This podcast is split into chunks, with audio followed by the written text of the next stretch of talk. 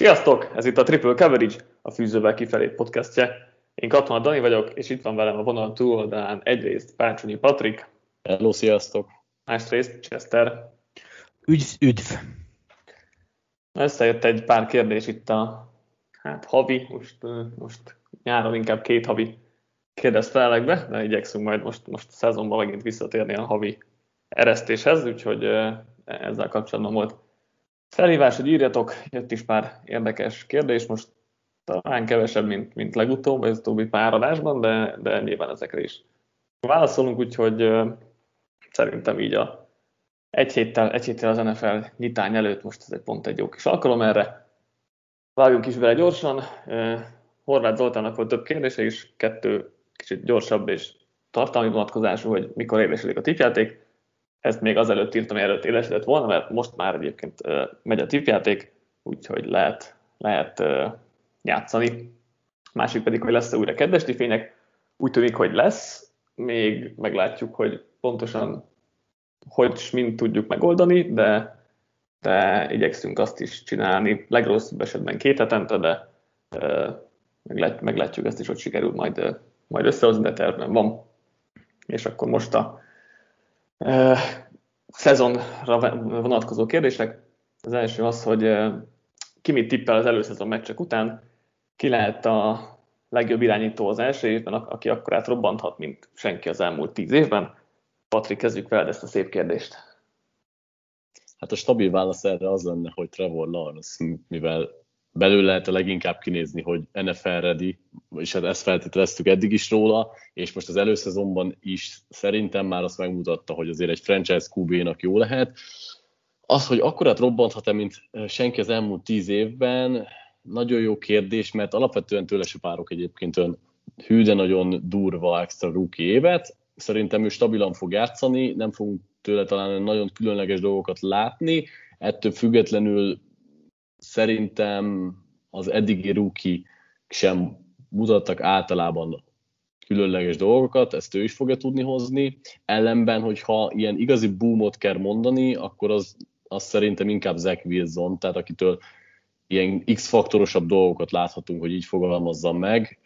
Látványosabb lesz a játéka, nem mondom, hogy eredményesebb is, de őket, őket tudnám kiemelni. Chester, te hogy látod?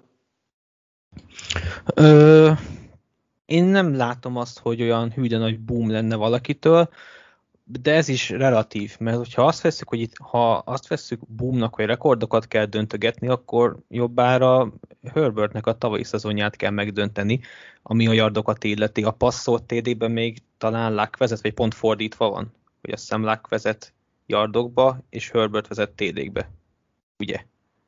Mindegy. Azt hiszem, de valahogy így, igen de ez, ezt kéne megdönteni, és most ugye egyet több meccs van, és nagyon úgy tűnik, hogy sokan a kezdőbe lesznek már, tehát három emberről biztos, hogy tudjuk, hogy már kezdeni fognak első héttől kezdve, szóval erre jó esély van. Én nagyon szeretném azt hinni, hogy Zach Wilson-tól fogjuk a nagy boomot látni, mert amennyire hype őt, meg hype őt a média így a draft előtt, szerintem azóta elég elcsöndesedett körülötte minden, holott nem feltétlen zárt rossz előszezon, bár hozzáteszem, hogy annyira azért nem tudtam követni sajnos az eseményeket, mint szerettem volna. Én benne szeretném azt látni, hogy, hogy ő lesz majd a nagy boom most, hogy az a többi társához képest, vagy a korábbi évekhez képest, az már más kérdés. Én azzal akartam ezt a kérdést kezdeni, hogy szerintem összességében mindegyik csapat elégedett lehet az újonc irányítójával, legalább, tehát hogy az előzőzőben mutatottak alapján szerintem mindenki elégedett lehet, és most, most én most nyilván az előszezon, tehát még sehol se tartunk, de hogy mindegyik egy jó irányítónak néz ki. Nyilván kell még fejlődnie Lensnek, kell még fejlődnie Fieldsnek, és mindenkinek jobban, jobban kell majd teljesítenie, meg sokkal másabb körülmények lesznek, de szerintem mind az öt elsőkörös irányító tök jól néz ki, és ez, ezt nagyon jó látni. Aztán nyilván meglátjuk majd, hogy mi lesz a, mi lesz a az alapszakaszban, mert ez egy más kávéház lesz, de eddig nagyon jók szerintem a jelek. Egyébként nálam az előző sorrend az úgy néz ki, hogy Zach Wilson, Mac Jones, Trevor Lawrence, és akkor át Fields Lawrence között nem biztos, hogy jól el tudom dönteni negyedik, ötödik helyet, mert más nagyon, más szempontból jók, más szempontból rosszak, de ha csak az előszezont nézzük, akkor mondjuk így állítanák az erős sorrendet, nyilván ott vannak az előző, előzetes tudások, tudásaink, vagy információink, amit az egyetemen láttunk. Ha, ha tényleg ilyen igazi robbanást akarunk, akkor arra úgy nem biztos, hogy van jelöltem, mert, mert akkor a robbanást, mint mondjuk Herbert csinált tavaly, vagy mint hát Mahomes csinált kvázi újoncon, azt nyilván senki sem fogja megcsinálni, ami igazából a másodéve volt, azt nyilván senki sem fogja fölülmúlni. De én mondjuk egy Herbert féle újon szezont sem feltétlenül látok, részben a, a csapatoknak az erősségét is figyelembe véve. És az, hogy Mac Jones kezd, az, az mennyibe alakított át az ő megítélését, szerintetek? Patrik? Számomra sem ennyire. Tehát azt tudtuk, hogy előbb-utóbb le fogja győzni Newtont. Ettől én még nem látom azt, hogy Mac Jones olyan sokat bizonyított volna, hogy ő teljesen biztosan egy stabil franchise QB lesz. Van benne fantázia, egy jó rendszerben jó lehet, szerintem ezt eddig is tudtuk. És ez, az tény, hogy jól, jól is teljesített, ezt, ezt igazából csak szerintem a, a padlóját megmutatta, hogy ezt tényleg tudja az NFL szinten is, ellenben ez, ez ennél többet még én nem láttam tőle. Igen, ebben egyetértek, meg azt is írom egyébként majd a, a ma kijövő, amikor hallgatjátok aznap, akkor már el is lehetek olvasni a cikkemben, ahol, ahol az első körös irányítókat értékelem az előszezon alapján, hogy, hogy Mac Jones rohadt jó játszott az előszezonban, de ott van az a rész, hogy második csapatos, meg harmadik csapatos védelmek ellen játszott, és ugye előszezonban azért a defense elég vanillák, tehát hogy nem, nem bonyolítják túl a dolgokat, nem is nagyon volt nyomás alatt, tehát hogy meg, meg egy olyan irányító, mint Mac Jones, aki pontos és jó döntéseket hoz, az előszezonban kifejezetten jól tud kinézni. Ellenben nem láttuk azokat a helyzeteket, amikben úgy véltük, hogy Mac Jones gyengébb, és majd ez el fog jönni az alapszakaszban, eddig ez nem volt, és ezért is mutathat ilyen jól, ami nyilván nem veszel az érdemeiből, mert tényleg tehát jobban játszott, mint mondjuk vártam volna, de, de azért ott azt a kis csillagot szerintem oda tehetjük ilyen szempontból mellé. Az, hogy Newton kiütötte, egy kicsit meglepett, hogy nem maradtak Newtonnál belicsekék, hozzáteszem szerintem, hogyha Newton be lett, oltva, be lett volna oltva, akkor szerintem ez nem jött volna össze, részben a majdnem egy hetes kiadása miatt, részben az ezzel kapcsolatos kockázatok miatt, de ez most mindegy is igazából, mert játszott olyan jól, mint Newton játszott. Azt gondoltam, hogy ez nem feltétlenül elég ahhoz, hogy Belicek váltson, de, de mégis úgyhogy, úgyhogy erre a kérdésre meg ez a válaszom. Ehhez kapcsolatban a kérdés, nem hogy a előszezon és újoncok, hogy egyéb offense-defense tagokra is mondjunk valakit, akik, akik nagyot, nagyot robbanthatnak. Chester, akkor ezt most kezdjük veled. Ö, Mondj egy-egy offense meg defense játékos, és akkor... Próbálok, az a baj, csak a negatívok jutnak eszembe, és jöttem, arra, arra is van kérdés. Sajnos azt kell mondani, hogy több volt a negatívum egyébként. Igen? Szerintem. Nekem, aki tetszett egyébként, mint mondom, azért nem láttam annyit, a packers Hill, a futó ő nekem nagyon, igen, ő nekem nagyon tetszett, de hát most egy hetedik körös harmadik számú futóról nem mondanám azt, hogy tőle várom a, a nagy berobbanást. Védő oldalról azért hát Parsons megkapta azt a hype amit vártam, hogy kapni fog, és, és amit szerintem sokan vártak, hogy kapni fog, hogyha már valaki Amerika csapatában játszik. Hát nem, nem gondolom, hogy arra rászolgált egyébként. De, az, hogy... de Parsons rohadt jó volt szerintem két meccs, két, két előző meccs, tehát hogy nyilván nem menjünk messzire, de szerintem nagyon jó játszott. Én, én annyira nem értek egyet, pedig a szezon előtt meg pont fordítva voltunk, hogy én voltam Igen. viszonylag magasan, te meg kicsit a földön voltál vele kapcsolatban. Jó kikerültem egyébként a kérdést, úgyhogy Patriknak át is adom a szót. Én, Terence Marsat írtam uh-huh. föl magamnak, mint jó teljesítő támadó. Szerintem nagyon sok fantázia van a játékában, és nagyon jó mismatch lesz ő a csapata számára. Egyébként egyetértek Csesszerrel, tehát én sem feltétlenül láttam, hogy nagyon sok jó teljesítményt az újoncoktól, mármint támadó oldalon, védő oldalon többeket fölírtam. Itt ugye még a két futó, a Patriots futója Stevenson, illetve a Washingtoni Patterson se volt rossz, de nálam így, így akit úgy írtam föl, hogy igazán robbanthat és jó lehet, az Marshall. Abban egyetértek, hogy a védőknél jóval több ilyen van, tehát most támadóktól egyébként az irányítókon kívül nekem sem nagyon jut eszembe senki, aki így. Hát a Rashon Slater játszott, vagy nem tudom, 15 snappet, és azon jó volt, de aztán azért még így nem mm, emelném ki így feltétlenül, de, de egyébként ő szerintem jó lesz. Uh, igen, tehát hogy támadóknál nehéz, mert, mert igen, Marsa jó volt, az első körből konkrétan sokan sérülés miatt nem tudtak, nem tudták megmutatni magukat. Vagy kifejezetten rosszak voltak. Hát olyan is van igaz az elejéről, igen. Védőknél, védők, mondok pár védőt, mert, mert ott Védőt én volt. is írtam sokat, mármint többet. Hát De mondhatod te először. Ja, hát úgy csalkas bránkozos mondani, úgyhogy Patrick Szörtent mondom először, mert, mert baromi jól játszott, ugye volt egy pick six azzal kezdett, de egyébként aztán még elkapást, sem egy elkapást engedett csak 12 yardért, meg volt meg egy leütött labdája a pick six mellé, szóval nagyon jól játszott, és egyébként mellette JC Horn is elég jól mutatott, úgyhogy a top két, top 10-es cornerback jól nézett ki az előszezonban, hát ha sikerül megtörni ezt a rövid trendet, hogy az első körös cornerek nem mutatnak jól újoncként, meglátjuk mi lesz az, előz, vagy az alapszakaszban. Mondasz, Patrik, te is? Egy, egyébként fölírtam én is szörtént, meg Parsons is, ha csak nem csatlakoztam be a párbeszédbe, én is inkább azon a párton vagyok, hogy, hogy amúgy jól teljesített alap, ö, alapvetően. És akkor mondok egy harmadikat, szerintem P is jó volt, bár ő se játszott olyan hűde sokat, de, de alapvetően szerintem mindenképp meg kell említenünk. Igen, szerintem is P barom jó volt, és ha már persze szerintem Joe Tryon is nagyon dominánsnak néz ki, újoncként, és Gregory Russo is sokkal többet hoz, mint amennyit én vártam tőle, bár ott még bele akarnék menni a részletekbe, akkor tudnék mondani kicsit visszahúzó jeleket, de, de egyébként Russo is többet mutatott, mint amit mondjuk én vártam tőle prospektként, úgyhogy persze terén szerintem jól néz ki ez a klassz összességében, vagy az első kört nézzük mondjuk. Nekem még Marco Wilson tetszett, most így beugrott. Mm. Ez első fordulóban nagy meccse volt, ugye neki rövidre sikerült a preseason az elhalasztott Saints meccs miatt, de az a baj, hogy jó sikerült, de muszáj lesz neki, mert hirtelen most ő lett a kezdő szélső cornerback, úgyhogy az, az megint egy Igen. érdekes lesz, hogy a nyomás az mennyire emeli őt föl, vagy mondjuk teszi tönkre.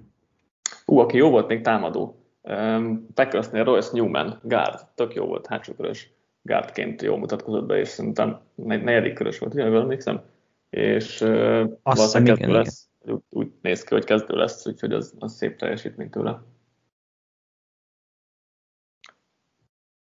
Mm. Ú, Elijah Molden volt még jó a Titansben, slot cornerback, az is, ő is, ő is uh, jól nézett ki.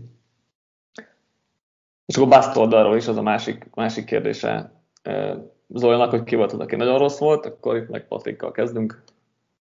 Oké, okay, én nem akarom mondani Mondd azt ki. a nevet, amit, amit úgy is mondani fogtok, úgyhogy, úgyhogy én, én Penei szóval hoztam, aki, aki rosszul teljesített nagyon, pedig azért őt is úgy ö, reklámoztuk be, mint generációs tehetség. Nem feltétlenül egyébként a posztján játszatják, ettől függetlenül sokkal kevesebbet láttunk tőle, mint szerettünk volna. Igen, róla is írok bővebben a a, hát most már ma kimegy, ma kimenő cikkemen, hogy kicsit ez miért van, meg hogy, meg hogy mi az oka ennek, de igen, tehát szó elég borzasztóan nézett ki eddig. Chester, neked hozod akkor a másik obvious választást? Igen, hát Jamal Chase-ről szól ez a preseason, hogy milyen rossz. És nem, nem ezt akartam olvasni, se hallani, se nézni. Pedig ez a helyzet. De egyébként Devonta Smith is csalódás, ugye ő nem is tud játszani, mert sérült, de neki azért eléggé kérdéles volt, ha már csak magamból indulok ki a megítélésre, és jó lett volna, hogyha a pályán bizonyítja, hogy nincs igazam. Szeretném, hogyha bizonyítan egyébként, és hogyha játszana. Egyelőre nem sok lehetősége volt még. A Pétrocel egyébként a statisztika nem mutatja, de amúgy jól játszott, meg folyton üresre játszotta magát, csak, csak hát Flecko nem annyira figyelte, vagy nem annyira játszotta meg. De jó, volt egy dropja egyébként, tehát az is benne volt, meg tehát nem, nem volt mm, tökéletes, közel sem, de, de az mondjuk pozitív volt, hogy folyton se tudta játszani magát, meg jól, jól jött el a, a press coverage ellen is, úgyhogy ilyen szempontból mondjuk, mint Eagles szurkoló bizakodó vagyok. Nyilván az, hogy volt most egy kis sérülés, az nem pozitív, de, de szerintem most már jó lesz, nem hogy bevethető lesz első héten. Egyébként engem se varázsolt el egyikkel kapó sem, tehát Chase az egyértelmű válasz erre, de viszont ellenére, hogy elfogadható volt, lehet, hogy többet. Hát, hogy azért, mert túl nagyok voltak az elvárások, Heisman győztes, meg minden, engem se varázsolt el, hogy őszinte legyek, aztán nyilván majd meglátjuk. Jó, hát az ott a 20 nap alatt valóban nem, nem volt varázslatos, az oké. Okay. Hú, hát nagyon sok a sérült, az a baj. Kadarius Tony tűnik eddig ilyen szempontból a legrosszabb sztorinak, hogy nem volt ott az OTA-ken, koronavírusos is lehet, sérült is volt, és, és mikor edzett, akkor sem voltak túl jó hangok felőle, vagy, vagy az irányából, úgyhogy nyilván most nem játszott még egy snappet sem, tehát most semmit sem tudunk ebből levonni, de mondjuk azt, hogy pályán kívül nem a legpozitívabb, meg hát nagyon sok a sérült, mert Christian Dari szó se tud bemutatkozni, Elijah Veretaker sem, Travis ilyen megsérült, Rashad Bateman sem tud bemutatkozni, tehát itt tele vagyunk, tele vagyunk a játékosokkal, akik nem tudtak még eddig játszani. Steven Jenkins is fáj, nekem Steven legalábbis. Igen, igen, igen, igen, ő is. Védő oldalról amúgy szintén tudunk hozni szerintem többeket, hogy nem tudom, hogy nálatok van, vannak-e. Én, én nekem összességében egyébként a, a cornerek nem, nem tetszenek, és többet is felírtam nekem. Se Newsam, se Furley, se Kevin Joseph nem igazán tetszik, bár ugye Josephnél benne volt ez a faktor is, de nem azt mondom, hogy borzasztóak, de folytatják szerintem a trendet, hogy az újonc cornereknek nincsen jó idénye, hát egyedül szörtény látszik olyannak, aki jól tud teljesíteni. Horn is, Horn is jól néz ki. Igaz. De igen, aki nem top 10-es volt, az kevésbé valóban. Következő kérdésre menjünk akkor. Megtippelnétek, hogy hány év múlva fogja egy irányító megdönteni Brady rekordját? Most itt nem tudom, melyikre gondol pontosan, hogy a Super Bowl-okra, azt mondom, hogy soha senki. A leeresztett labdákra gondolnám. azt viszem meg, ezt még könnyebb megdönteni végül is. És kétszer kell, hogy elkapjanak miatta. Amúgy tehát nem tudom, mire gondolt. Tehát itt a, ha a Super Bowl győzelmekre, akkor szerintem soha senki. Passzolt yardok, passzolt TD-k. Hát ugye most láthatjuk az előttem az utódom tipikus esetét, tehát hogyha valakiről el tudjuk hinni, akkor az abszolút Mahomes, de hát ezek olyan rekordok, hogy igazából nehéz elképzelni, hogy, hogy mikor jön valaki olyan, mert ez hosszú karrier kell, sikeres csapat kell, jó offense kell, jó edzői gárda kell. Nehéz egy ilyen kérdésre szerintem válaszolni. Mondjuk most az tényleg, hogy egyet több alapszakasz meccs van, az segíthet ebben, mert ha azt vesszük... Hát okay, 16 hogy... év alatt játszol plusz egy szezont, igen. Hát igen. Jó, nem fog mindenki 25 évig játszani, mint Brady, az biztos, de szerintem megdönthető azért az ebbe az új, új rendszerbe. Hát a, a gyűrűk száma, hogyha egy embert kell mondani, addig csak Mahomes tudnám jelenleg, mert az, hogy az első három év, amikor játszott, akkor azért ott volt a gyűrű közelébe, és hogy csak nem tudom, hogy Andy Reid, Andy Reid meddig bírja. Itt ez a kérdés, mert hogy ő nem fog 20 évig edzősködni, arra majdnem biztos vagyok.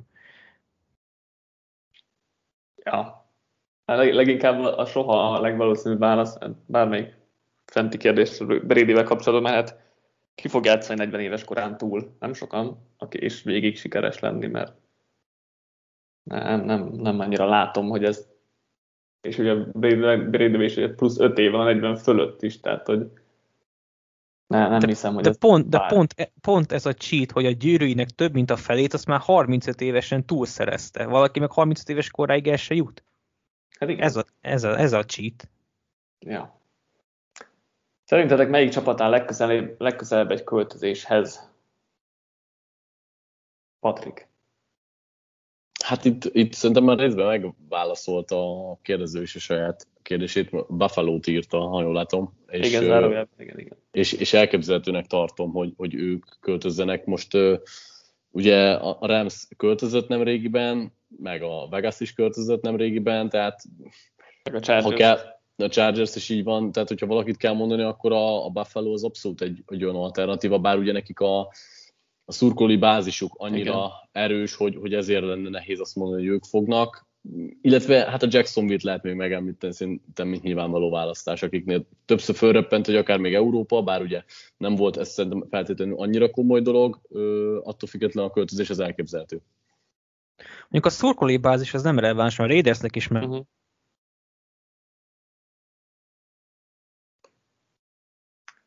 Pontból Bills, Bills azt nem zárnám ki, de hát nyilván, erről már szem beszéltünk egy legutóbb kérdezfelelekes podcastbe, pont ott is szóba került, hogy mi kit mozgatnánk, meg ilyenek.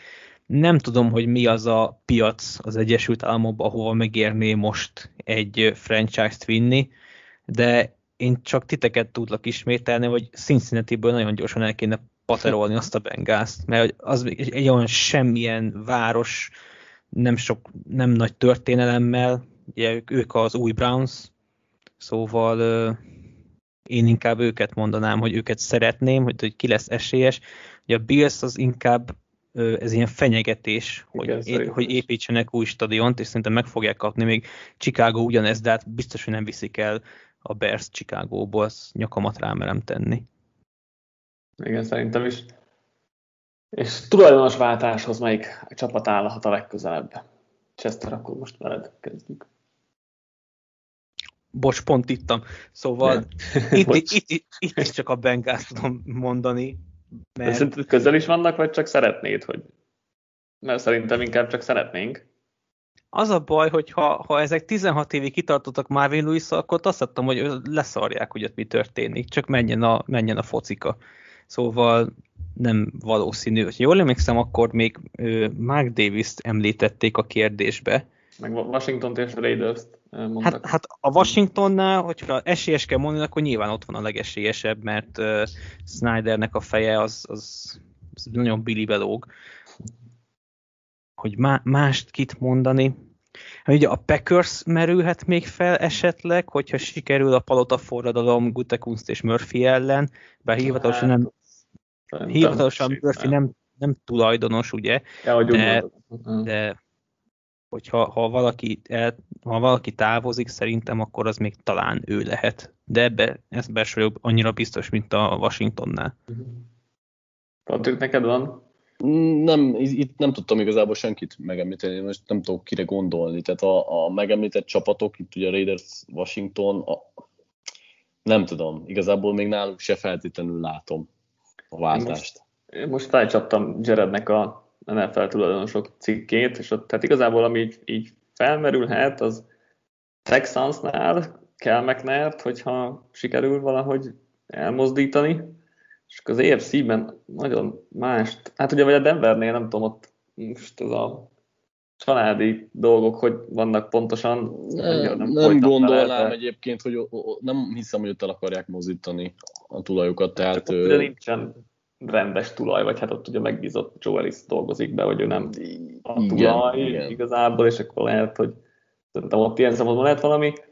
Bersnél ugye um, vetődhet az esetleg fel, hogy ugye Virginia halasznak hát már 98 éves, hogy mennyi, tehát hogy a váltás lesz most, hogy ez most hogy ez eladás, vagy, vagy valahogy családon belül, ez jó kérdés. Lionsnél hasonló egyébként Sheila Forddal, aki, is, aki szintén már eh, nem, nem olyan fiatal, úgyhogy szintén ott lehet egy ilyen mm, nagyjából szerintem ennyi, ahol is, és hát Dan, Dan Snyder szerintem is bármikor bele keveredhet még valami botrányba, tehát hogy az bármikor összejöhet. Következő kérdés, szerintetek van-e esély a következő 50 évben, hogy valamelyik ország színvonala eléri az NFL-ét? Nincs. Értek ez, ez abszolút, én azt, azt fel, hogy es, esélytelen, tehát itt igazából az a baj, hogy annyira hiányoznak a fundamentális alapok ahhoz, hogy kialakuljon egy ehhez hasonló színvonalú liga, és itt kezdve az egész egyetemi rendszerrel, a szisztemmel, igazából az egész társadalomnak és kultúrának kéne átalakulnia ahhoz, hogy el tudjon kifejlődni egy ilyen rendszer, ami kineveli magából ezeket az ilyen sportolókat. Tehát magában az, hogy, hogy egy profi sport a kultúra nélkül ilyen szintre fejlődjön máshol, azt szerintem esélytelen. És az, az meg, hogy a társadalom már elkezdjen átrendeződni, ahhoz meg jóval több idő kell, és, és már látnunk kéne szerintem az alapjait, úgyhogy szerintem ilyenre, ilyenre nem nagyon fogunk mi látni elképzelhető alternatívát. Egyet értek teljesen. Böröc Gábor kérdésére ugrunk. Eljött a keretszűkítések ideje, majd minden csapattól kivágnak 40-50 embert, ez durván 1500 fő. Ezek az emberek mit csinálnak ezután? Vannak-e még az USA-ban NFL-en kívül profi, félprofi ligák, ahol ezek a játékosok játszani tudnak, vagy meg tudnak belőle élni?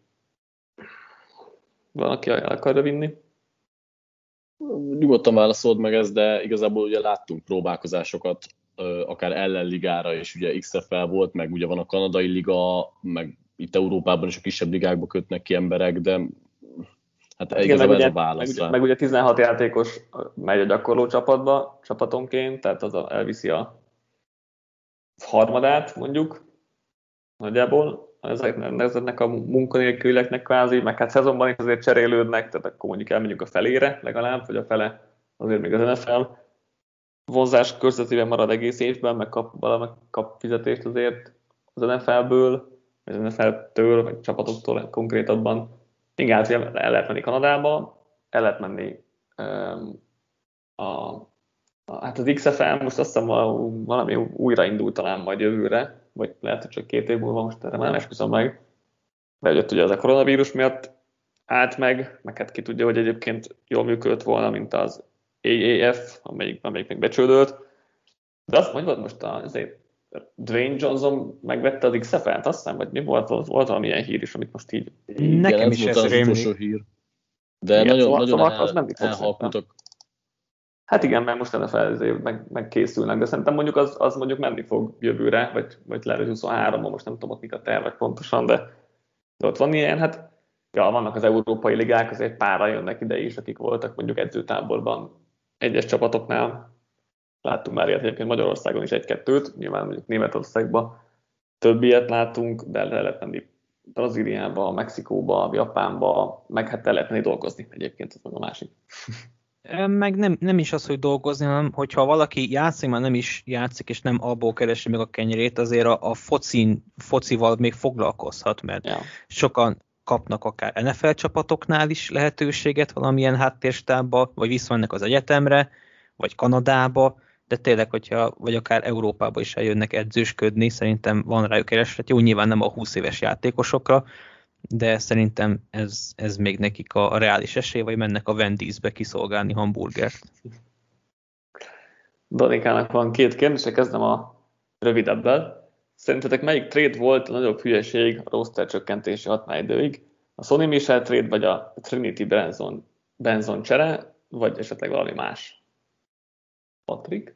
Hát én, én a futókért való cserét azt soha nem ö, szoktam díjazni, úgyhogy nálam egy, egyértelmű, hogy itt a Rams cseréje nyert. A, azon kívül igazából nem volt olyan nagyobb ö, trade, amire felkaptam a figyelmemet, de nálam az, hogy Sonny Michelt vitték, meg eleve egy futóért csere, az, az, az nálam sok. A Ben Bredesen csere az nem volt nagy szerinted? Nagyobb? A melyik? Hát a, amikor a Giants-et gárdot a... Ja. De valóban, de az megérte teljesen. Igen. Igen. Uh, ja, Chester, neked van valamelyik? Én, én, nem tudok relá- én nem tudok relációs jelet tenni, az a baj. Nem csak ebbe, hanem így összességében. Tehát mondhatnánk a Bohorkesz cserét a Packersnél, tehát hogy, hogy kivágták volna, érted? Akkor, hát, mint, a, mint hogy a Panthers megszerezte a Giants második rugóját, Santózót. De, de, de érted, de nem fognak két kikert megtatároztani, az éket ki fogják vágni, vagy olyan, mint a Lions, hogy kivágja mind a kettőt. Olyan is van. De az, hogy Sony Michelért miért kell cserélni, nem azért, mert hogy ő egy hű, de rossz futó, amúgy, de viccet félretéve, hanem mert egyrészt kivágták volna, másrészt tele van a free agency futóval akik, akik egy megféféle rendszerbe azért tudnának alkotni. Tehát most arra gondolok, hogyha a Broncos kivágja, vagy ki fogja vágni Royce Freeman-t, miért nem lehetne őt megpróbálni ingyen? Akár. Most mondtam egy nevet a 25 közül.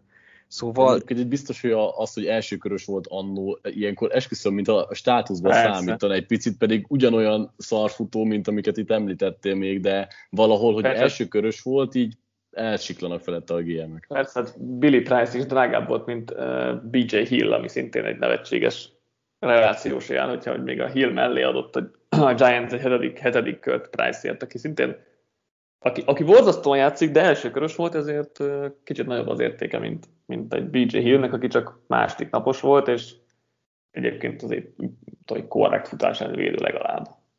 Jó, mondjuk azért a Benson cserét se értem, tehát nem is hallottam a nevét a srácnak konkrétan, hát és ötödik kör. Tehát tudom, az, az hogy? Meg mind. Igen. De itt is elmondhatnám mondjuk a Sean Wade cserét, ami mondjuk a Patriot szempontjából jó, Igen.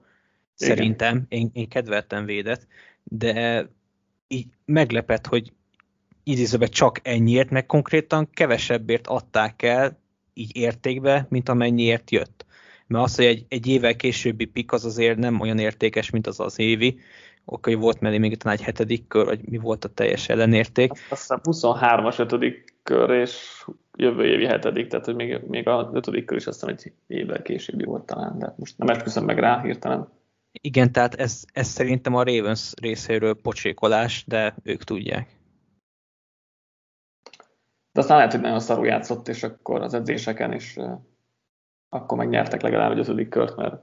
De pont olyan hírek jöttek, hogy ő meg jó volt.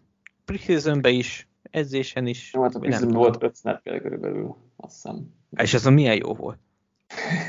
Ami azzal 0,0-es persze engedett, vagy valamelyik meccsen, vagy az egész preseasonben, azt már nem tudom, de gyorsan megnézem, ha már uh, itt a gép előtt, hogy uh, hát nem.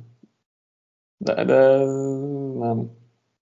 Ez nem volt igaz, csak a Patriotsban volt. No. Patriotsban nyege volt, de igen, Ravens 0,0-ásat engedett, mondjuk ugye 26 coverage snap alatt, úgyhogy valamit tett, de a Petsnél már többet engedett, mint a Ravensnél, úgyhogy igen. Következő kérdés, ez egy hát ilyen több opciós kérdés, és nem is lesz rövid, úgyhogy felolvasom, aztán majd válaszoltok. Ha ti egy csapat general managerei lennétek, akkor a következő lehetőségek közül melyiket választanátok? Első, jól draftolsz, jó játékosokat, játékosokat igazolsz a piacon, ellenben pocsék szerződéseket kötsz a csapat szempontjából.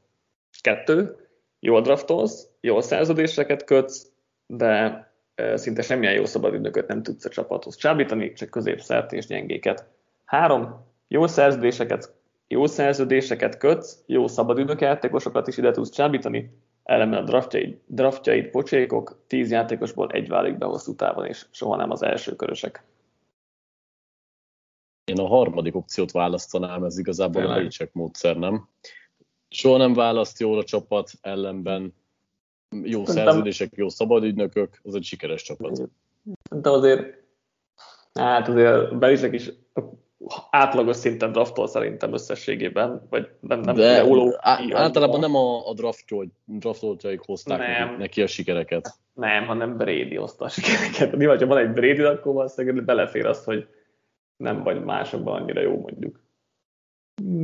Chester, neked melyik Szerintem a, a, Mondjad akkor, Patrik. Szerintem alapvetően is font, fontosabb az, hogy, hogy a már jó teljesítőek közül kibelátod meg a potenciált, és hozod el a free agency piacról, mert draftról, tehát most tegyük föl, hogy az első körben még jól is tud draftolni, de azért nem várhatjuk el, hogy azért onnan a harmadik, negyedik, ötödik, többedik köröseid jók legyenek folyamatában, tehát azért erre nagyon pici az esély van, tehát nem jobban lehet ugye egy csapatot építeni, hogyha jók a szerződéseid, és jó szabadügynöket hozol.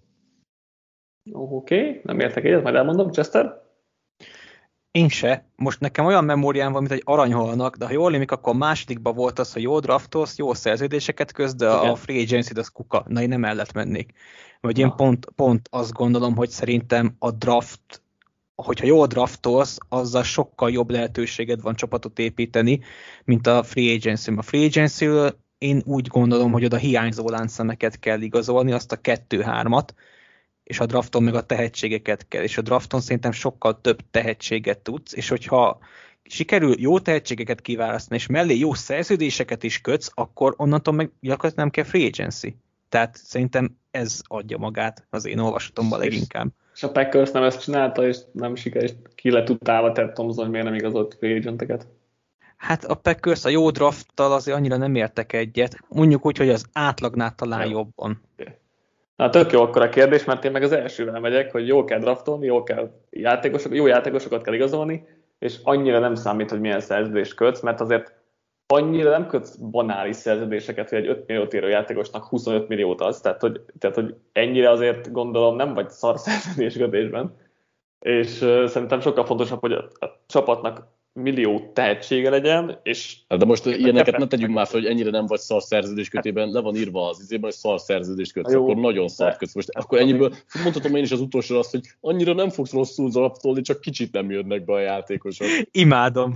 Tehát ez, ez ne legyen már válasz, hogy annyira nem fog szar hát szerződéseket kötni, de szarokat fogsz kötni. Izé, goffoknak fogsz 45 milliót adni.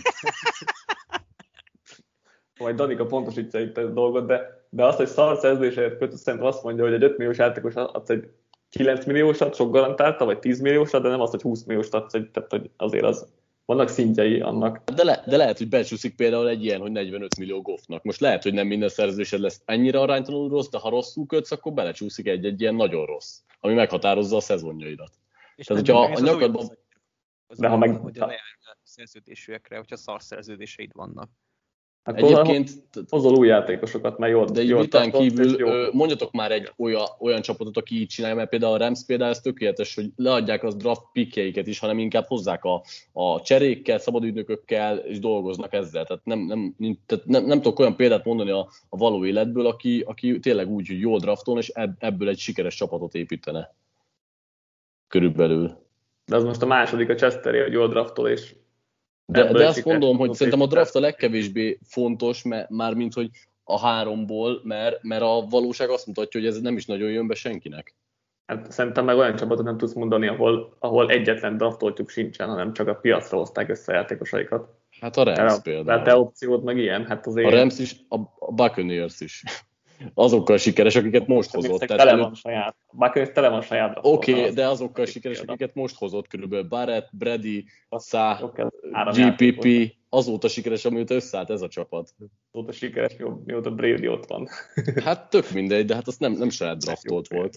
Hát jó, hogyha, ha úgy veszik a, a Broncos is, akkor ugye Menninge volt sikeres. Így van, én is ezt mondom. De hogy... hogyha ha meg jól draftolsz, akkor tudsz magadnak draftolni Menninget, nem kell hozni az FA-ról. Hogyha most a, a Danika kérdésére... A a kerete az tele van saját, az egész offense saját draftot Brady és Gronkowski kívül. Az egész offense kezdő, meg Ryan Jensen kívül. Hát de lófasz se értek velük, amíg ott voltak. Köszönöm, nyilván kell egy irányító, aki tud játszani, nyilván. Na, de, de, én csak azt mondtam, hogy példát mondjatok, akik tényleg jól draftoltak, és ez, így ebből megéltek. Hát, hogyha így vesszük, akkor az, az a baj, hogy a jót azt nehéz definiálni, de akkor a Packers. És évekig az NFC meghatározó csapatai voltak, mert egyszer draftoltak egy Rodgers. Volt egy Rodgers, igen, tehát ez megint olyan, hogy azért, azért voltak jók, mert volt egy irányítójuk, amit szerezhetsz drafttal, meg szerezhetsz a piacról is, tehát hogy ez meg... Hát a piacról nem szerzed olyan... Kevésbé, igen. igen. Tehát a drafton még mindig jobb esélyed van. De most a Patrika mellett érve, hogy a Patrik, amellett hogy a piacra tudsz irányítót szerezni. És akkor, akkor meg a tök jobb Hát egy bridge volt el, hogy tessék. Igen, nem, nem igazolták a fizetést. Igaza van, nem fett le azt, igaza van, nem fett le azt mondom, hogy, hogy ez, ez mindig ugye olyan könnyű dolog, de én azt mondom, hogy a valóságban nem nagyon látom azt, hogy olyan jól draftoló csapatoknak jól menne. Egyébként a Ramsnél is a keret fe, ke, kezdő fele draftolt játékos. Hát jó, persze, mert különben nem tudsz összeállítani egy 50 na, keretet, na, hogy nem na, draftolsz. Akkor, akkor miért jó a te stratégiát, hogy nem tudsz a játékos egy felét nem tudod kiállítani, mert nem draftolt, hanem mindegyiket csak a piacra hozd, akik sokkal drágábbak, amik, ami nagyon fontos. Hogy de én azt mondom, hogy annélkül meg nem leszel sikeres. Hát, de úgy sem, hogy nem draftolsz, úgy sem leszel sikeres. Ezért de nem, tehát, ez a kérdés. De nagyon, de nagyon jó játékosokat nem kell draftolni. Tehát most a, a Ramsnek van talán kettő olyan fontos játékos, akit őt draftoltak, és húzónév. A többit azt úgy hozták a piacról. Hát. Én ezt mondom, meg a Buccaneers, jó, a buccaneers lehet, hogy egy kicsit több, de hogy alapvetően a sikerkovácsokat azok a pia- azokat a piacról szerezték. És akkor ki, ki tart a sikerkovácsnak Remzin kívül? De, de én, pont, de én pont, er, pont erre mondtam azt, hogy a free agency-ről azt a hiányzó, hiányzó 5-6 embert hozod. De az alapot meg a drafttal építed meg, szerintem. Szóval, Patrik, kit gondolsz 20 embernek a Remsnél Remzin kívül? Hát majd most Stafford. Hát oké, okay, tehát akkor hozott két játékost a Rams a drafton kívül. Ennyi. De hát két akkor... meghat. A két legfontosabb posztra két nagyon jót. Vagy hát kvázi elég jó. Hát ezzel nem értek ért, hogy draft, draft nélkül az, a draft az azért is nagyon fontos, hogy jó ját, az, hogy jó játékosokat hozol, az egyik, de hogy annyira meg, tehát a pénzügyeket is annyira megkönnyíti, hogy, hogy az hihetetlen. Ugye láttuk, mert... Jared Goff esetében mennyire jól sült el, hogy draftoltak egy nagyon jó irányítót, és adtak neki egy nagyon jó szerződést. De most ki, ki hozol egy Vagy Bence esetében, azért, azért most, el lehet most, adni. Most kihozol egy-egy kiradott példát, akik már egyébként más Nem, ez, ez, ez, a többség, az most mondom, Vance, hát a többség az az, hogy hogyha most helyettesítenél a tíz kezdőjét a Ramsnek vagy a Buccaneersnek, akik draftoltak voltak, akkor fizetési zsapkát azt háromszor úgy lépnéd túl, mint a Saints. Igen. Hát, hogy De hogyha szarszerződéseket kötsz, akkor hogy, hogyan akarod, nem, meg, tudnál, hogyan, hogyan, de... hogyan akarod megtartani a jó teljesítő rúkiidet, ha szarszerződéseket kötsz? Hát akkor sem fogsz beleférni a csapkába. Utána át, szarszerződéseket átalakítom őket, ezt tolom el magam előtt. De szarszerződéseket tudsz csak kötni. Igen. De hát akkor mellé, mellé hozok, hozok nyolc nagyon jó rúkit, akik meg, akiknek nem én kötöm a szerződést. Persze, mert a nyolc nagyon jó rúki rögtön az első évében be fog robbantani. Nem? Pont mire jók lesznek, addigra szerződést kell adni nekik. De az elő, minden évben hozok nyolc jó rúkit, akkor három évig mindegyik jó lesz Na várj, azt, hogy jó draftolsz, az nem azt jelenti, hogy minden évben hozol na, 8 nagyon jó rúkit, tehát azért na, az azt jelenti, hogy nem hibás. És akkor a szerződések, és akkor a szerződések, az csak a rossz szerződés, az meg az, hogy az 5 milliós helyett 25 milliós adok, akkor itt valami azt legyen jó. Írta, az van benne a kikötésben, hogy pocsék szerződéseket kötsz. Igen. Ellenben pocsék szerződéseket kötsz. Ennyi. Az pocsékot jelent. Okay. A jó meg jó. Jó, de várj, a, jó, a jó draftolsz, de várj, azok Chester, a jó draftolsz, az nem azt jelenti, hogy 8 kezdőt, kiváló kezdőt hozol, hanem mondjuk a 8... Miért az nem jó? De, de az jó, nem, az a hibátlan. A, az egy jó draftra szerintem rámondhatjuk azt, hogy az első körösöd nagyon beválik, meg mondjuk még egy-kettő beválik, az egy jó draft. Egy jó Amiről draft. ti beszéltek, az nem létezik. Egy átlagos draft. Mi, hogy lenne már egy átlagos létezik. draft, hogy három létezik, hogy 5 milliós játékosnak 25 milliós adsz, olyan se létezik. Nem, azt mondtam, hogy egy Jared Goffnak azt 40 milliót, olyan létezik. De most nem mondjátok azt, hogy három kezdőt draftoltok egy draftról, az nehogy azt mondjuk már, hogy az, az, az egy átlagos draft, az biztos, hogy nem. Hát figyelj, a jó draft, ami a Saints volt 17-ben, amikor négy emberük kezdő volt, két Rookie of the Year, arra azt mondom, hogy na az egy... Nem, Chester, ez sem egy jó draft, ez már egy kivá... tehát ez egy kitűnően jó, tehát nézzétek már meg, hogy mi az átlag, és ahhoz képest mi a jó. Tehát a draftolt ennek a felét kivágod, a másik fele meg, meg alig lesz kezdő a negyedik, ötödik évébe. De ez, ez a egy valós dolog. Definiálva jó, ez egy szubjektív fogalom, úgyhogy most ezt nem, nem egy, szubje, tehát azt egy, egy valós dologról beszéljünk már. Jó, az egy szubjektív Oké, okay, én is azt mondom, hogy valós dologról beszéljünk. Hogy De nem, a, nem, amit mondtál, hogy hozol 8 kiváló rúkit, az nem egy valós dolog. Oké, okay, az, az sem, hogy 5 milliós játékosnak 25 milliós adok, az sem valós senki dolog. nem mondta, hogy az 5 milliósnak 25-öt adsz. Egy 5 milliósnak adsz mondjuk 12 milliós, vagy 10 milliósat. Na jó, ugorjunk tovább. Farkas György kérdése, mi lesz vele Steelers? Ez érdekel engem. Chester, mit gondolsz a Steelersről? Beszélt, nem tudom, melyik, kötök volt a AFC North-ban, voltatok egy, vagy nem tudom, most nem keverem. Szóval voltatok az AFC North Én voltam, én voltam. Csak az Bálinta vett. Akkor Chester tök jó, hogy veled kezdtem, mert nem mondtad el a véleményed a steelers hosszabban, úgyhogy akkor itt a lehetőség. Ugye említettétek abba a podcastbe, ha jól rémlik, hogy Tomlin és Big Ben együtt még nem volt negatív szezonnal, én... Sőt, csak Tom, sőt, Tominnak mindegy is volt, hogy Big Ben van, nem? mert ugye még a Rudolf Dobbs Tényleg. ilyen duóval is még megsikerült sikerült a pozitív, vagy nem Tényleg. negatív.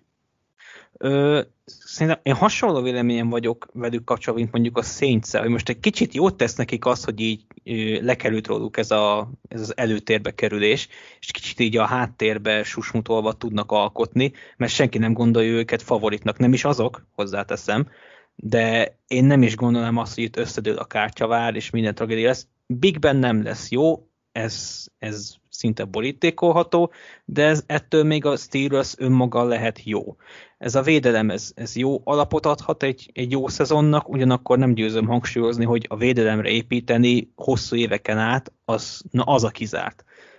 Úgyhogy ha visszaesés lesz, akkor valószínűleg ott lesz, de én tartom azt, hogy ez a Steelers ez pozitív mérleggel fog zárni, hogy az ére rájátszást, az én véleményem szerint igen, érhet, mert én a Browns-t egy kicsit túl, túlfújt lufinak tartom a Steelers-höz képest.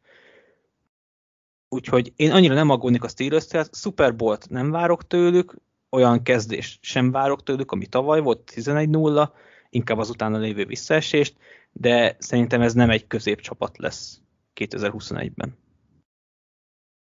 Patrik, neked változott valamilyen irányba a véleményed? Egy részben talán igen, nekem az előszezonban látott újdonságok a támadó szekcióban azok kifejezetten tetszettek, tehát Matt Kanadának a rendszere, a pro, ö, sok ö, press motion, meg, meg ö, kicsit ahogy kreativitást adott az offenznek, ez nekem tetszett. Nem azt mondom, hogy olyan sokat fogok várni tőlük, mert ettől függetlenül Big Ben már szerintem elég darabos, és nem lesz kellően éles, és itt most nem azt mondom, hogy, hogy a liga egyik legrosszabb iránytől lesz, csak már nem lesz elég éles ahhoz, hogy ö, meg megvillanjon mondjuk nagyon fontos szituációkban. Picit pozitív irányba mozdultam el, a védelm egy picit szerintem is vissza fog esni, de jó lesz, úgyhogy én egy stabil középcsapatnak gondolom őket, de hát nagyon-nagyon erős a csoport. Szerintem a Browns és a Ravens is előzi őket, még hogyha nem is fogják talán nagyon elverni a steelers akkor is úgy gondolom, hogy jobbak leszek nála, és így, így nem jutnak playoffba, vagy talán az utolsó helyenbe tudnak csorogni. Én meg ugye, én akkor is nagyon vaciláltam, hogy most over-under a 8 és félre, mert, mert pont ezt a 8-9 kötője 9-8-at látom a Steelersben, se többet, se kevesebbet. Tehát én pont, ha hát azt nem mondom, hogy rendkívül meg fog lepődni, hogyha nem ez a két mérlegük lesz, de azért nagy kilengést én nem látok ebben a csapatban. Tehát, hogy se pozitív, se negatív irányba mert, mert azért a pozitív irányhoz azért nincsenek meg a cornerbackek, nincsenek meg a támadó falemberek, és hát Big Ben sem olyan jó már szerintem, még hogyha el is képzelhető egy, egy jobb játék, de negatív irányba se lengenek ki, mert azért a, a front seven az baromi erős, a skill személyzet az még mind nagyon jó, Kanadának jónak, jónak néznek ki a játékai, vagy az újításai, tehát hogy szerintem ez egy nagyon fix középcsapat lesz ez a Steelers, és most, most én épp az under felé és a 8-9 felé húzok, mm, de, de meglepne engem nagyon, hogyha ha itt nagy menetelés lenne, meg akkor is, hogyha nagy, nagy beszakadás, tehát szerintem ez pont egy ilyen hullámzó, középszerű csapat lesz. Egyébként a sorsolások meg ugye a második legnehezebb, ami nyilván nem segíti a dolgukat, tehát hogy emiatt is lógok talán kicsit az under felé, de, tényleg meglepne, hogyha ez nem egy középcsapat lenne ez a Steelers. Krajcár Ádám kérdése. Az Atletik összeállította egy top 100-as all-time listát játékos portrékkal, és a téma kapcsán az lenne a kérdésem, hogy a jelenlegi aktív játékosok közül ki fog megjelenni egy ilyen listán, ha visszavonul az aktív játéktól. Rövidítés kedvéért mindannyian neveztek meg 10 játékost, aki vagy már biztosan bekerülne, vagy ha a sérülések elkerülik, akkor nagy valószínűséggel bekerül egy ilyen listára. Szerintem a rövidítés kedvéért az legyen inkább 5-5 játékos, hogy jó, az ilyen beugratós kérdés, tehát ilyen egyértelműeket is lehet mondani? Hát szerintem igen. Most azt nem tudom, hogy pontosan hogy nézett ki ez a lista, mert kaptam az értesítéseket a hírlevélben, de hogy nem annyira néztem meg ezt a top 100-as listát, hogy ez most mit tudom, Brady rajta van-e már, mikor nyilván rajta lesz, de nem tudom, hogy most csak visszavonultakkal nézik. Nem, az, az aktívak közül Rogers és Donald rajta volt, az biztos mert én is csak a Twitter feedemben... Brady nem. Hát, még, még csak a nyolcadik helynél tartanak, azt hiszem, úgyhogy ő valószínűleg ja, ja, hamarabb lesz. Igen, gondolom, szezon, gondolom, kezdő, nyitó csütörtökre ezt majd meg, gondolom én. 15. LV most a legutóbbi hírlevélben azt látom, amit így nem töröltem ki. Menjünk egyesével, vagy mond valaki ötöt, és akkor majd a végén... Mondhatunk ötöt, csak akkor kezdem én, hogy nem mondjad el. Itt kezded, akkor hát kitalálunk még. Akkor Kezdem, hát akkor nyilván Brady rajta lesz. Jó, de akkor most úgy számolunk, hogy Brady Rodgers és Donald rajta van? Akkor ezzel számolunk? Uh, igen, számoljunk úgy. Jó, oké, akkor ezen kívül mondjuk 5 5 5 Én fölírtam JJ Wattot, szerintem Mm. mm. teljesen biztosan rajt lesz. Fölírtam Big Bent, bármennyire is nem megy mostában neki a játék, azért a teljes karrierét nézve szerintem rajta hely egy ilyen listán, és harmadiknak, hát több, sok jelöltem van, de mondjuk, mondjuk legyen Kelsey, mert- mert, mert Titan Postról szerintem ő eléggé megreformálta, meg meghatározó, hogy rajta legyen. Ötöt mondtunk, úgyhogy mondhatsz még kettőt. Ja, mondjak, hát mondjatok, mondjatok ti hármat, aztán utána még, hogyha van, aki van, akkor kiegészítem, Jó. csak nem akarok elmondani ilyen nyilvánvalóakat. Chester akkor. Az jó, mert én nem készültem erre a kérdésre, úgyhogy úgyhogy Patrik meglepett, hogy ilyen listát, 200 fős bordot hozott ide nekünk. Ö, akit én mondanék, az Quentin Nelson, mert szerintem, hogyha valaki amióta betette a lábát a profik közé, és azóta All Pro, az valószínűleg ott lesz a száz legjobb játékos között így a történelem során, még ha gárd, akkor is. Én őt hoznám. Hasonló lehet egyébként Darius Leonard, még hogyha ő, az ő játéka azért nincs olyan szinten, mint Nelsoné a gárdok között, de Leonard is az, aki, aki folyamat All-Pro, és ha már folyamat All-Pro, akkor Bobby Wagnert hoznám még, aki az elmúlt évtizedben azt hiszem 7 vagy 8 All-Pro-val ö, vezeti a, a ligát. Ezt a hármat hoznám. Wagner jó, szerintem Leonard még azért, az még elég necces így eh, prognosztizálni, de, de jó, hát nyilván lehető is, még, még talán azt kicsit korábban gondolnám. Én mondjuk egy Jalen Ramsey-t hoznék, mert azért ő már jó pár éve top három cornerback a ligában, és szerintem ezt még egy jó pár évig fenn fogja tartani, és uh, szerintem ő, ő majd ott lesz, de én nem is ilyen fiatalabbakra koncentráltam itt kicsit, valami, hát ez nem igaz, mert a top 50 listámat nézem, és ott megyek fel le. Russell Wilson irányítóban, még, még nyilván neki is korai, meg kell még jó pár dolog ide, de, de azért ő is úgy néz ki. Ez a baj, most egy öre, öregebb Trent Williams, Jason Peters, még ő aktív, hát határeset, ez a két tackle. Nekem még edge jutnak eszembe, mert uh-huh. ilyen Von Miles, Miller. Akár én inkább a fiatalokra gondolok most, hogy Miles Garrett Mhm. Mondjuk, vagy hogyha sikerül a két bózának kiharcolni azt, hogy az egy, az egy meccse több alapszakasz miatt a szexszámok is több lesz, mert szerintem aki a közelébe férkőzik akár Reggie White, akár Bruce Smith re- szekrekordjához, azt szerintem biztos, hogy ott lesz, és én úgy gondolom, hogy ez a három fiatal játékos, jelenleg meg mondjuk Chase Young, akik, akiknek erre lehet esélyük, akik belátom azt, hogy nagyon hosszú pályafutásuk lehet, és nagyon produktív pályafutásuk lehet. Igen, hát most azért át Érdekes, hogy ti- fiatalabb részre. Azt akartam mondani, hogy érdekes, hogy ti a fiatalokat hoztátok, én inkább tapasztaltabb játékosok felé gondolkoztam, és Igen, nem is át, a- át, átálltam itt a Trent Williams, Jason Peters. Igen, igen, egyébként nekem mind a kettőn fönn voltak Trent Williams, meg Peters is, ö, meg kit mondtál először, szerintem ő is fönn volt. Ö, először Remzit mondtam. Ja nem, Remzit nem írtam föl, pedig valószínűleg egyébként ő is. Én egyébként még fölírtam Derek Henryt, mivel a futócsúcsok Hmm. közül azért kevés áll, vagy hát keveset lehet jól megdönteni, és azért neki nagyon jó csúcsai vannak, én szerintem ő rajta lehet a listán. Hoztam elkapót is, szerintem Julio Jones rajta lehet igen, szintén. őt akartam, igen. Ö, illetve ilyen, egy, hoztam egy fanit, aki nem hiszem, hogy rajta lesz a listán, de egyébként én lehet, hogy betenném egy ilyen listába ö, Ryan Fitzpatricket, aki azért egy elég nagy vándormadár, és ö, mindenhol Na elég ne, ne, ne, ne, ne De nem lesz- komolytalankodjunk, mármint, hogy légy ő, ő, persze nyilván nem, őt nem úgy hoztam, hogy ott a hely egy ilyen top 100-as all-time listán, csak neki egy olyan érdekes karrierje volt szerintem, hogy ö, lehet, hogy betenném, mint érdekesség. Chester És ennyi, elvágta- mert, elvágta- mert többet nem írtam én sem. De egyébként sok játékos lehetne mondani. Chandler Jones tényleg, a, a, ha mondtátok, nem? Nem mondtuk szerintem. Von Miller volt, most Kelly Mack, aki még egyébként akár ott lehetne, majd. Kikli, Hát már nem aktív, úgyhogy ez már nem ér. ja, hogy aktívokról volt szó? Szerintem igen. tudom.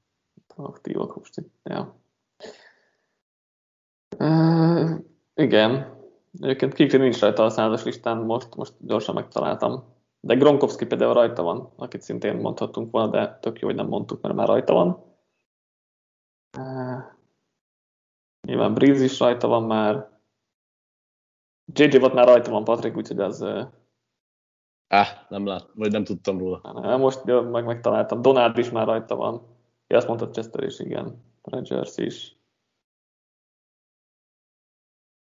Ja, most hétnél tartanak, Peyton Manning a hetedik, úgyhogy itt a tart a lista. Nyilván akkor, akkor Brady-vel fog. Nem tudom, Mahomes mondtuk egyébként?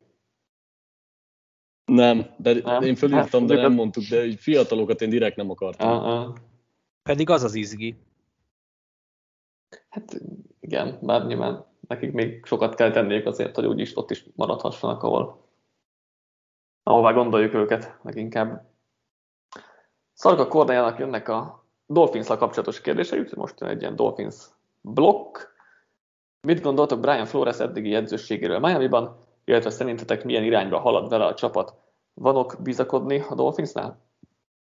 Chester? Vagy Patrick akarsz mondtad belőlem? Kezdhetsz Chester. Jó. Flores azért nagy meglepetés. Ugye van egy ilyen sztereotíp, ami kialakult a, a patriots és azon belül Belicsik alól kikerülő segédedzőkből lett főedzők irányába, nem igazán váltak be. Tehát így Vrébelen kívül nem tudok most így felidézni az utóbbi 5-10 évben olyat, aki Ez bevált volna. Ezzel azért nem értek egyet, mert Vrébel, mint head coach, abba jó. Tehát nekem van egy ilyen kaszt, akik, akik a csapatmenedzselés, a csapat irányítással kapcsolatban, meg a morál fenntartása, stb. azokba egy polcon a többiek felett vannak nekem ilyen Vréből, ilyen McDermott, aki szerintem szinte hasonló kaliber, és ilyen Flores is, mert az, hogy ez az ember egy ilyen leharcolt, mondhatni rossz keretből ki tud hozni ilyen szezonokat, az mindenképp dicséretet érdemel. Ugyanakkor ő a döntéshozásban nekem ez a Tua Fitzpatrick cserélgetéssel nekem elvágta magát egy kicsit, mm. és egy kicsit meg is ingott a bizalmam felé, de ettől függetlenül szerintem abszolút pozitív csalódás, és az utóbbi öt év ö, újonc főedzői közül talán ő mondhatni az egyik legígéretesebbnek Matt Lefleur mellett. Patrick? Engem meglep kicsit Csesszenek ez a negatív ö, hangneme, mert szerintem Flores eddig nagyon jó dolgokat csinált, igen, persze. Most mondta, hogy ő volt az egyik legkiemelkedőbb. Mi De aztán utána még, mégsem annyira dicsérted, vagy, vagy kriti, kritikával illetted meg, meg ön, hogy nem bízol a, Belichick alól kikerülő edzőkben. Szerintem, most persze túl a dolog miatt lehet egy kicsit ekézni, de szerintem alapvetően lehet, hogy sokan cselekedtünk volna úgy, ahogy, ő, ahogy azt ő tette abban a szituációban.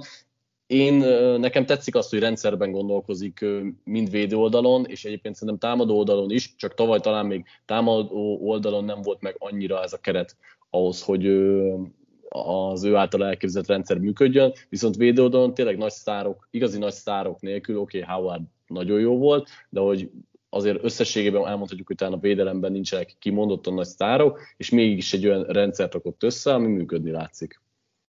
Én annyiban vitatkoznék, hogy, vagy nem, nem is tudom vitatkozást, inkább kiegészíteném, hogy, hogy ugye Chester inkább arra koncentrált, hogy mint főedző, milyen, és én, én meg azt akartam még hozzátenni, hogy, hogy ő egy rohadt jó védőkoordinátor, és a védelme az nagyon jól néz ki, és, és szerintem ez nagyon sokat jelent, mert szerintem az ma már nem elég, hogy vagy az, az, a mai fociban szerintem nem elég, hogyha valaki csak egy, mint egy főedző van, és nem ért annyira, vagy nem jó annyira, vagy támadó, vagy védő oldalon, szerintem fontos, hogy legalább az egyiket el tud vinni, mert akkor nem, nem kell mind a két oldalról folyamatosan koordinátorokat cserélgetni, vagy ezen aggódni és, és Flores nagyon jól ért a védelemhez.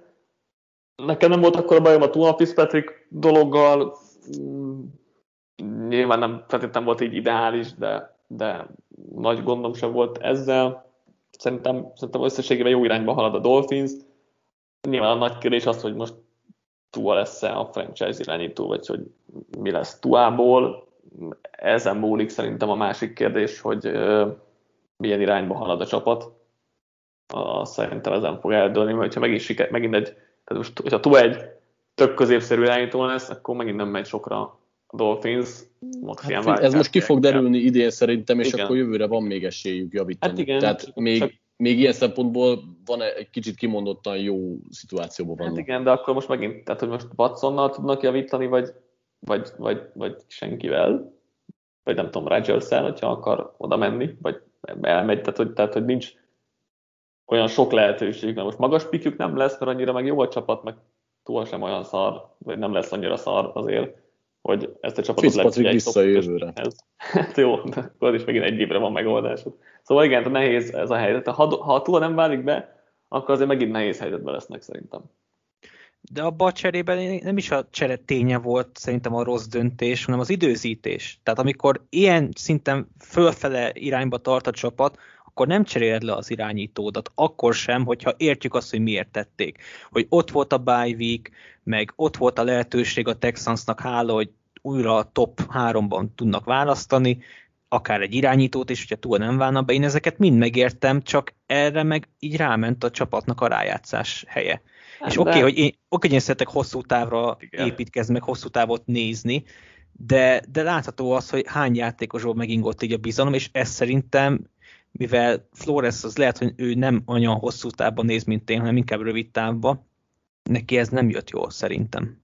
Szerintem mondjuk ebben látszott, hogy ő is inkább hosszú távra néz. Mert hogyha csak az, id- az adott év lett volna, tehát hogyha most ezt a helyzetet berak, hát nem biztos. Ha berakjuk a Brankoszul és Vic Fangiohoz, nem biztos, hogy jó ötlet. De mondjuk meg csak mit csinál mondjuk Matt Nagy a, a Bearsnél mondjuk az egy érdekes kérdés lehet, bár ott meg Dalton nem lesz olyan jó, mint Fitzpatrick, úgyhogy nem találunk szerintem most így teljesen hasonló szituációt, de, de szerintem ott pont az látszott, hogy nem csak az adott évben gondolkodik, mert akkor meg Fitzpatrick játszott volna valószínűleg inkább. Második kérdés, szerintetek mennyire éri meg fantasyben draftolni Vedölt? Ha igen, akkor hányadik körben 16, illetve 12 fős PPR ligában? Én még nem kezdtem a fantasyre felkészülni, pedig lehet, hogy már holnap lesz egy draftom, de ha nem, akkor jövő héten 8. De, de úgyhogy ezt nem tudom most még megválaszolni. Úgyhogy Én, én meg nem is indulok Red Draft ligában nem indulok idén először, szerintem, amióta elkezdtem fantazizni, nem tudom, az elmúlt 8-10 évet tekintve, de én, én nem várok annyira nagyon nagy évet vedőtől, én, én valahol átcsop körökbe vinném, tehát most így, nem tudom, egy, egy 8 fős ligát mondtál? 16 vagy 12? 16, tehát mondjuk 12 fős ligába, hát szerintem ilyen 7.-8. kör előtt nem hiszem, hogy megéri őt kihúzni. Szerintem annál előbb mondjuk, de mindjárt Hát attól függ, bár, attól függ, hogy vannak-e védők például, vagy nem, mert hogyha vannak, akkor lehet, hogy egy pét... Nehéz, nem tudom. És ezt válaszolja, addig ránézek egy PFF rankingra például. Patrikhoz hasonlóan nekem is ez lesz az első év hosszú évek után, hogy nem, nem indulok egy Red Draft ligában sem, de én kivinném, mindenképp kivinném, nyilván nem olyan magasan, de az a baj, hogy egyáltalán nem néztem Red Draft rankingokat, hogy ott hogy alakul, vagy mint alakul most a, az újoncok terén a, a rangsorolás, és hogy ki milyen körbe mehet, meg nyilván az liga függő, mert valaki nagyon rá van függve az újoncokra, az ki fogja vinni hamarabb is. Én hozzáteszem, hogy az a baj, hogy mm, Vedő kapcsán láttuk azt, azt a két dolgot, ami várható tőle sajnos. Az egyik azok az edzés videókon, amikor olyan irányváltásai vannak, hogy azt hittem magam alá csinálok, és a másik meg az, amikor úgy fogta a térdét a nem tudom melyik edzőmeccsén, hogy ott ö, elszorult a torkom egy kicsit. Jó, hát belerúgtak a lábába, azért az nem kellemes érzés szerintem. Igen, de tekintve azt, hogy milyen korlapja van szerencsétlennek, én nem, nem feltétlen gondolnám azt, hogy ő, Hát. ő kibírja teljesen. De Ez legyen igazam. Ez, ez, ez, ez lehet, most az, az adott eset az egy ilyen full banális hülyeség, vagy de nem hülyeség volt, tehát az ott, ott az nem egy ö, olyan szituáció, ami így megtörténik egy meccsen kb. Tehát ott, vagy legalábbis nagyon ritkán. Úgyhogy az, az, az mondjuk szerintem pont nem volt egy olyan dolog, meg utána jól is volt utána egyből, tehát szerintem belerúgtak egy hatalmas talábába, nagyon fájt neki, aztán visszajött egy drive később, úgyhogy szerintem az amiatt pont nem aggódnék, az, hogy sérülékeny, az most egy másik kérdés. Megnéztem közben a PFF PPR rankingját, ott Vedel a 45. elkapó, és a 91. összetetben, úgyhogy most számolhatunk, hogyha a 91. 10, az 12 Ötödik. 12 ötödik, fős ligában, kör. 12 fős ligában 8. igen, 7-8, és akkor 10, 7-8. 16 fősben, meg, meg igen, ott az 5, 5, a ötödik kör második fele. Ja. Sőt, hatod, hatodik kör, jól számolok, még 4 16, az 64, tehát igen, akkor az már, az már a hatodik kör közepe. Ja. Úgyhogy ennyit tudtunk ebben segíteni, mint nagy fantasy játékosok jelenleg. Egyébként szerintem nem lesz rossz vedő, de mondjuk még nem látom, hogyan osztanak el majd a targetek. Fuller, majd vissza az eltiltásból, Parker, Gesicki és vedő között, majd ez még egy érdekes kérdés, mondjuk itt, szerintem itt viszonylag nagyobb a bizonytalanság, hogy, hogy mondjuk ennél a rankingnál jóval előbb nem, nem, nem húznánk szerintem. Harmadik kérdés. Miami-ban évek óta szenvednek a támadófallal, az utóbbi két évben sok pikket is áldoztak erre, de nem látszik az eredmény. Szerintetek mi lenne a megoldás? Stábcsere. Szerint... Tehát ez, ez, Szerintem egyébként még nem szabad annyira temetni, tehát most még mindig nagyon fiatal a legtöbb ember, aki ott van a támadófalban, és, és ha, ha valamikor, akkor most, vagy hát nem biztos erre az évre, de szép lassan összeáll. Tehát én nem feltétlenül látom ezt ennyire negatívan. Jó, bizakodó vagy. Én, én a jelenlegi fal keretből mondjuk Robert Hunt szerintem gárdban jó lehet. Laia Meikenberg, most, hogy ő gárdot játszik, vagy jobb tekölt, az jó kérdés, benne talán lehet valami. Austin Jackson újoncként is pocsék volt, és most az előszezonban sem néz ki jobban, tehát nem tudom, hogy ő képes-e fejlődni, meg ugye őt prospektként se gondoltuk olyan jónak, és hát most nyilván most ugye Michael Dieterektől, Jesse, James, Jesse Davis-ektől nem várunk már semmit, úgyhogy most azt mondom, hogy lehet, hogy van két emberük, aki jó lehet, de bennük sem vagyok biztos.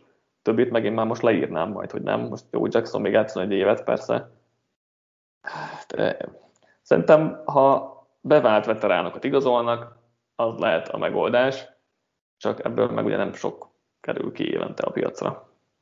Hát meg szerintem most elég jó trendek vannak arra, hogy nem minden a magas draft pick. Tehát a Giantsnél ugyanez, ők is halmozzák a magas pickű játékosokat, vagy cserélnek egy Billy Price-ért, ugye, de hát, hogyha ott nincsen megfelelő coaching vagy séma, mert néha a séma is képes elfelejtetni, hogy valaki mondjuk egy átlagnál rosszabb játékos, ha ezek nincsenek meg, ak- akkor gatya. Tehát McCarthy alatt olyan online edzők voltak a packers akik folyamatosan tudták termelni, a, nem azt mondom, hogy all pro játékosokat mindig, de a jó játékosokat. Vagy ott van Mike Manchek, aki a Steelers után most a Broncosba is újjáélesztette Gerett Bolst, aki, akiről nem tudom, ki gondolta volna azt, hogy belőle lehet még egy top 10-es teköl az, el, az első három éve után. Szóval nagyon sok múlik az edzőkön, és pont a Dolphinsnak az offenze az, ami, amiben nagyon ráférne végre egy stabil edzői stáb. Ugye folyamatosan csönnek az offenzív koordinátorokat is, és én ebben látom inkább a, a csere, ugye a szándékot. Szerintem a tehetség is kell, de nyilván nem árt egy, nem árt egy jobb faledző is. Nem tudom éppen egyébként. Nem mászkálnak az utcán csak úgy, tehát hogy ez sem egy egyszerű, egyszerű dolog. Igen, de tehetséget tudsz találni mondjuk negyedik körbe is, ahhoz nem kell feltétlenül első-második körös Jóval kisebb tehetséget tudsz találni ott. Ez igaz, de, de jó edzővel meg a kisebb tehetségből is többet tudsz kihozni. Mert most például, hogyha az idei klasszra nézünk, hát szóval ki gondolta volna, hogy ez lesz, amit itt látunk tőle. Jó, előszezon ne írjuk még le, igen, de egyébként Patrikkal egyetértek, hogy ez a, az a Dolphins fal, ami nagyon-nagyon fiatal, szóval még azért annyira nem írnám le őket, de egyelőre nem néz ki rosszul, az biztos. Előszezon tükrében mit vártok a jövőben, illetve idén és a jövőben Tuától és Vedöltől? Csak az előszezon tükrében ér mondani? Hát Mert az előszezonban egyébként nem jobban nézett ki, mint a tavaly évben egyértelműen, látszik a fejlődés, otthonosabban és magabiztosabban mozog a zsebben, tehát nálam ez, ez már egy hatalmas fejlődés és sokat jelent. Most, hogy azon kívül, hogy bemer vállalni hosszabb passzokat, amik több, mi kevésbé még pontosak is, az, az már csak szintén egy, egy plusz jó jel. Úgyhogy alapvetően én azt, hogy fejlődjön, nem feltétlenül olyan nagyon nagy tempóban, hogy fölkapjuk rá a fejünket, de egy, egy stabilabb irányítónak néz ki, egy ilyen középmezőnybe illő irányítónak. Eszter? Vadul kapcsán azért már beszéltünk arról, hogy mik lehetnek az elvárások. Hát Tua, csak ismételni tudom magam, szeretném, hogy jó legyen, de, de nem tudom, hogy ez mennyire lesz. Én azt érzem rajta, hogy ő nagyon függene egy, egy jó coachingtól, mert ő, önmagába is a keret adta lehetőségek szerintem nem elegek ahhoz, hogy belőle lássuk a, az állatot, leginkább a támadó fal miatt. Erre a, a, az Alabama kapcsolatra kíváncsi leszek, hogy vedőle hogy fogja magát megérteni, és hogy vedőltől tényleg várhatjuk-e azt, amit Tyreek Hill-től várunk sokszor. Szerintem nem egyébként, de... Azt, azt nem gondolom. de egy Henry Ruggsnál biztos, hogy jobb lesz.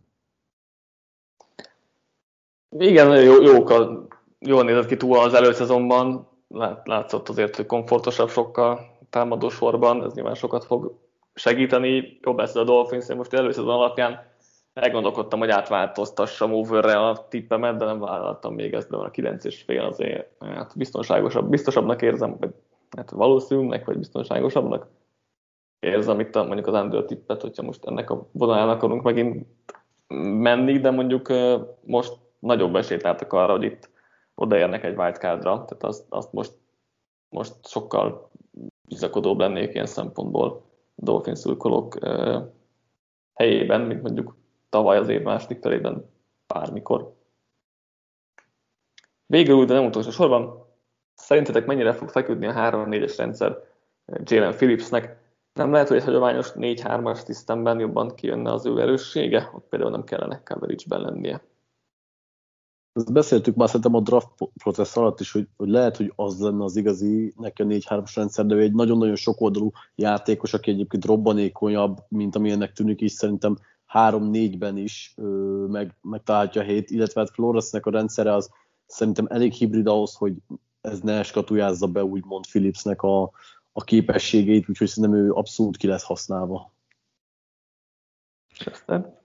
Én is csak Patrickkal tudok menni, hogyha tavaly Flores egy Emmanuel Okba és Vince Beagle, vagy Andrew Van Hinkel vezette egy rusher duóból tudott kihozni ilyet, akkor én nem féltem azt, hogy Phillips most nem 4-3-as, hanem 3-4-es sémába fog játszani. Szerintem Flores meg fog neki találni a helyét. Ja, és nem, nem néztem Phillips-t az előszezonban, de pont uh, hétvégére írok ugye cikket uh, az elsőkor, második felére, úgyhogy most, most ránézek majd Philipsbe, hogy uh, hogyan is ment neki itt a, az előszezonban, úgyhogy majd szerintem a cikkben tudjátok, vagy akkor majd jobban el tudom mondani a véleményemet, hogy, hogy, hogy teljesített, abban Patrikkal teljesen értek, hogy itt ebben a system fit kérdésben, hogy hogyan látjuk philips aztán majd most megnézem, mit csinált az előszezonban. Szuper, végére értünk, azért most is simán bő egy órát hoztunk, úgyhogy abban 35 perc volt a vita a, igen, a draft igen. és a szerződések körül. de az elején is sokat, sokat eleje fél óra volt majdnem az a Horváth Zoltán kérdései volt, ami ugye több, több volt, ott is elég sokat beszéltünk. Szerintem az csak soknak tűnt, mert nagyon ment az össze-vissza, vagy az oda-vissza a general manager kérdésnél. De igen, ott is jól beszélgettünk. Rég, rég volt ilyen, hát hevesebb vitánk mondjuk így az adásban. Úgyhogy nem tudom, jó, hogy visszajött, vagy lehet, hogy podcast szempontból kevésbé volt hallgatóbarát, de mindegy, most már ez van. Nekem tetszett. Szuper, az a fontos. Nekem is amúgy. Nekem is egyébként, nem tudom mennyire volt podcast barát, de legrosszabb esetben egy, egy sor mellett még egyszer elbeszéljük majd valamikor. Na, meg volt akkor a mai adásunk. Jövő héten még nem tudom, mivel jelentkezünk, de szerintem valamilyen adásunk biztosan lesz, és még az is lehet, hogy egy keddesti fényeket is fogunk csinálni, nem kedden, de, de ezek még egyelőre mozgó, mozgó rugók itt a gépezetben, úgyhogy valamivel jövünk jövő héten is, ha esetleg mégsem, akkor biztos az első összefoglalójával, Patrikkal hétfőn biztos, hogy jelentkezünk majd utána. Az a, az a legkésőbb, amikor hallotok felőlünk, vagy a, legalábbis a hangunkat, úgyhogy köszi srácok, hogy, meg, hogy hoztátok ezeket a kérdéseket, hogy küldtétek ezeket a kérdéseket, Patrick Chester pedig azt, hogy megválaszoltátok őket. Találkozunk legközelebb is. Sziasztok! Sziasztok! Sziasztok!